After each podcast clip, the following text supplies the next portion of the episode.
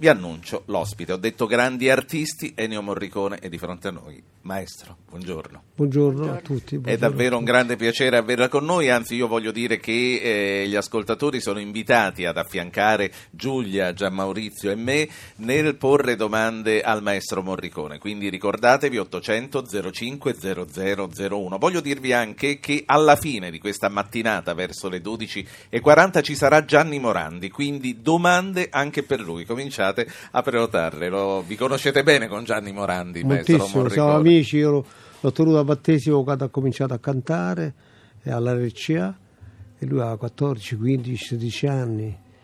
E l'ha seguito sempre. La mandavo a perdere il latte, no? Tra l'altro, poi ricordo anche che lui interpretò Here's to You, la canzone che fu fatta per il film di Sacco e Vanzetti. Ne fece una versione italiana che ebbe l'originale la fece John era, Baez, era di John, John Baez, Baez assieme sì. alla ballata di Sacco e Vanzetti. Maestro noi stiamo parlando di che cosa ha, del collante che ha tenuto unificata l'Italia in questi 150 anni. Abbiamo parlato della scuola abbiamo parlato della cultura. Non possiamo non parlare della musica. Certamente mi fa piacere anche essere qui per parlare di tutto questo però io voglio ricordare oggi qualcosa che mi emoziona molto. I grandi che hanno fatto l'Italia da Cavour, Mazzini, Garibaldi, Vittorio Emanuele II, e il sacrificio di Mazzini e di Garibaldi che volevano un'Italia repubblicana e che l'hanno data a Vittorio Emanuele II, alla monarchia e dopo tutto è stato anche un bene perché questa ha, ha potuto, con il regno di Sardegna l'Italia si è consolidata in questa maniera. Ma purtroppo dalla scuola noi abbiamo avuto sempre dei ricordi e degli studi un po' scarsi su questo. Il film di Bartone, Noi credevamo, mi ha chiarito cose che io non sapevo molto. Quando io studiavo a scuola, battaglie di Curtatore, Montanara, Goito, La Spromonte, Mentana, i Mille, si raccontavano come una specie di storielle, mentre invece nel film di Martone abbiamo visto che erano delle cose pesanti, delle guerre fortissime e il sacrificio dei martiri è stato grande. Storie di donne, di uomini, storie anche di popolo, perché la coscienza nazionale si consolidò proprio no? con, con il risorgimento. Per quanto riguarda la musica, proprio alla fine del secolo 1800 c'è stata una, un'apertura che era cominciata già con Wagner nel nel Tristano, quel, l'assunzione del cromatismo che poi è diventato con, con Schoenberg, non col primo Schoenberg, ma il secondo Schoenberg, eh, la teorizzazione dei dodici suoni. Dodici suoni vorrebbe dire la democrazia dei suoni. Prima noi avevamo una, una priorità su certi suoni che, che si ascoltavano con più facilità, quindi rendevano la musica più semplice, più orecchiabile, più chiara. È quella che ci ha caratterizzato molto dalla Camerata dei Bardi fino ad oggi, fino a Puccini, fino a, a Verdi soprattutto. Quindi questi, questi, si è andato dissolvendo questo, questo polo che è l'orecchio del popolo e della gente che apprezzava la musica lirica di cui noi siamo in Italia nell'Italia anche non unita eravamo dei, dei, degli importanti pionieri e a poco a poco questa democrazia dei suoni ha portato più tardi a, a, a Weber e successiva ai post weberiani e successiva a una libertà, al superamento del weberianismo e poi alla libertà dei compositori.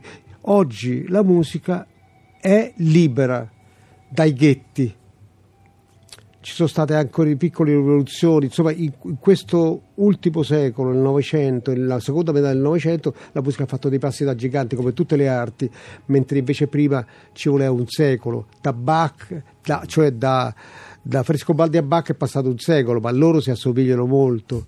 Oggi non è possibile, oggi la musica corre, eh sì. corre e ah. corre libera e corre con una con maggiore libertà.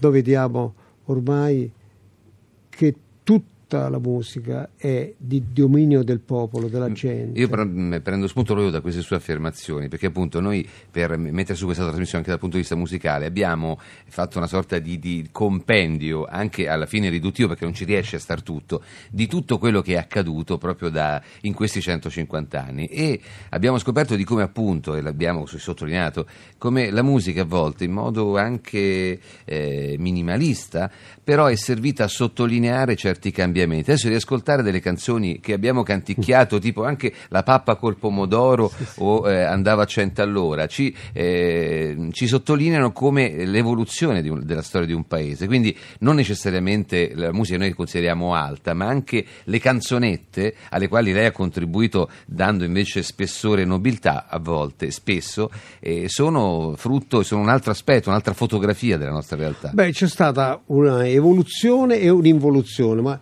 perché c'è stata l'invasione delle musiche caratterizzanti l'America, l'Inghilterra, che hanno invaso l'Italia e l'Italia si è adeguata alla moda. Purtroppo dimenticando un po' i modelli italiani importanti quindi tralasciandoli il progresso di questi modelli italiani, non parlo della musica popolare, della musica etnica, no, sì. non, non, parlo di quella che comunque la RAI ha un tesoro con l'Accademia di Santa Cecilia nascosto che lo, sta, lo sta cominciando non, a sfruttare non si sa perché sì. eh, Nataletti e, e andava tutte le settimane a, a, prendere dal vivo dai contadini, dai, dai gente che lavora questi canti. Questi certo. canti sono ormai nascosti e non vanno di moda. Perché non vanno Usciranno, di moda? Stanno uscendo delle belle raccolte però, però devo dire che il progresso che è stato positivo quello di, di incamerare nella nostra, nella, nella nostra vita i modelli anche inglesi, americani, il rock e tutte le altre cose. L'industria discografica sì. ha portato un grande contributo a tutto questo, però ha anche affossato la musica, ecco quella che lei diceva, grazie dei fiori, non ce ne frega niente, ma il progresso di, di Le mille bolle blu non è un pezzo che certo. oggi non abbia un grande valore. Il blu, il, il blu volare, di volare, certo. Blu, come si chiama quello di... Nel blu, blu dipinto di blu. blu. No, non solo, ma anche eh, quello che, canta, che, ha cantato Mina le mille bolle blu le mille bolle blu è, quello, è, è un pezzo già che ha una sua originalità è stato abbandonato con tutto questo e questo è un vero peccato quindi c'è stata anche, quel progresso è stata anche un'involuzione. Poi, poi c'è anche la musica del cinema.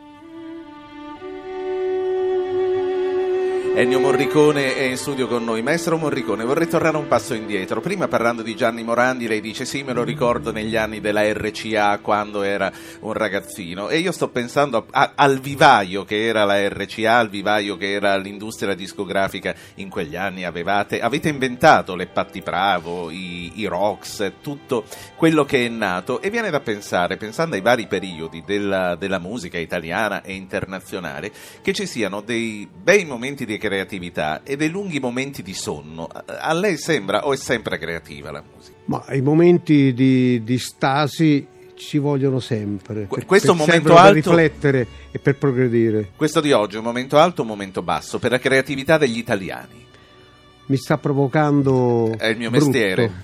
Eh, in maniera abbastanza. È un momento drammatico per la musica i tagli che sono stati fatti e che stamattina leggo sul giornale il nostro primo ministro, anche bravo Tremonti, perché lui fa i conti bene, certamente, e spero si dimentica un po' che certe, certe situazioni della, della, dei beni della cultura italiana soffrono. Oggi ho, ho letto che c'è un ripensamento, però in questo momento ci sono le associazioni che non pagano gli stipendi, non possono pagare gli stipendi, allora devo ricordarlo oggi, questo momento così drammatico, sperando che ci sia un'inversione di tendenza da parte del Ministro. Ecco, tornando, io me lo auguro ecco, proprio. Sì. Tornando invece alla creatività, che cos'è che la uccide? O semplicemente, come le dicevo, ci sono degli alti e dei bassi, e sicuramente la mancanza di fondi, la mancanza di denaro che non, non permette di investire. Non è così non è così. In Italia ci sono e ci sono state delle scuole di composizione altissime, di compositori, sono usciti dei, dei, dei compositori bravissimi, che non lavorano però, che non hanno spazio, che cercano anche di entrare nel cinema e non ci riescono. Alcuni non vogliono proprio entrarci nel cinema perché non vogliono il compromesso, ma il cinema invece è una, non è proprio un compromesso, è un'arte di, del, dell'ultimo secolo e di questo secolo e rimarrà come specchio della nostra vita, orgoglioso intanto dei miei studi. I miei studi sono stati molto importanti e profondi col maestro Petrassi che è stato un insegnante, insegnante un, vate importantissimo per noi e per tanti altri compositori. E, e poi orgoglioso del, di quello che lui mi ha insegnato, cioè la, di stare perennemente in crisi, cioè di, autocri- di esercitare l'autocritica e migliorar- a migliorarsi.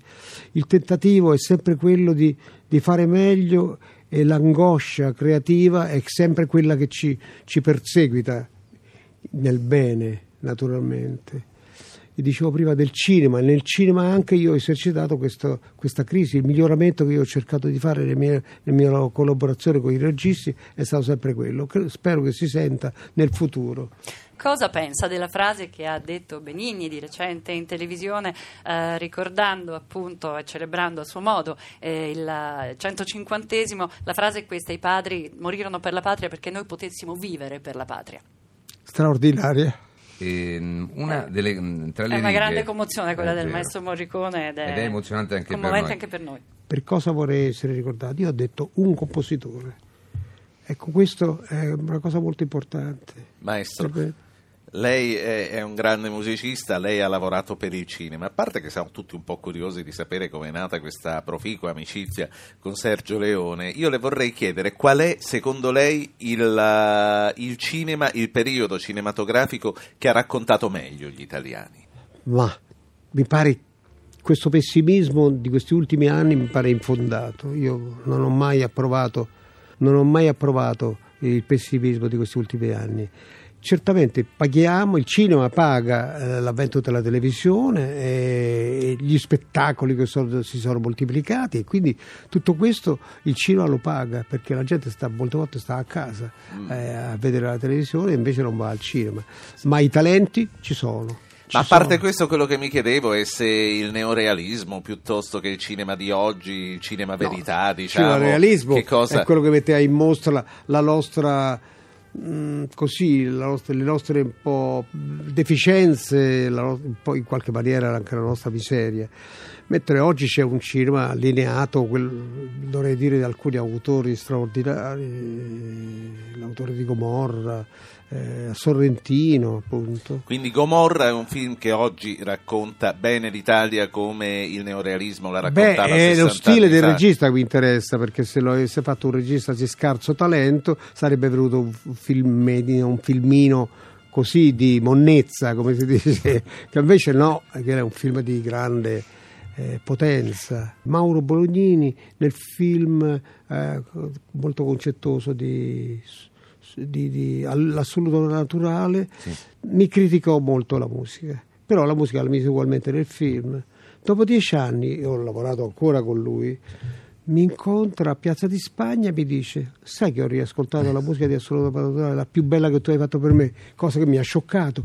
Cioè, molte volte i registi fanno la musica arriva all'ultimo momento e la mettono all'ultimo momento, non l'hanno ancora acquisita, non l'hanno ancora eh, acquisita la loro intelligenza, al loro tipo di ascolto, capito?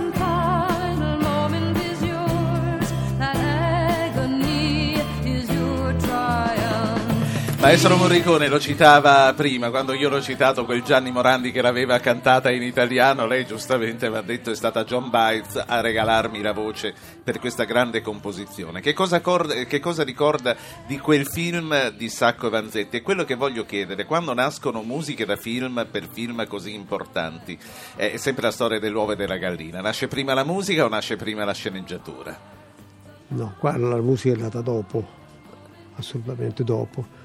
Ma io, siccome non ci capisco niente per quello che scrivo, non sono, neo, sono in genere pessimista, io credevo che il successo potesse essere raggiunto da, in quel film dalla ballata di Sacco e Vanzetti, non da Isto Io. Perché Isto Io È diventata una bandiera, battute, però, otto, otto battute che si ripetono ma l'idea era quella di presentare la Baez in primo piano e poi che questa venisse assorbita da un coro che la seguiva e che entrasse nel coro. Questa è l'idea plastica della, della della musica. Ma non credevo che avesse successo, pensavo che la- era, la- era più- forte la, la ballata Quindi di Sacco la popolarità tante volte è imprevedibile, Non capisco premi niente, e cose, non capisco niente di quello che scrivo.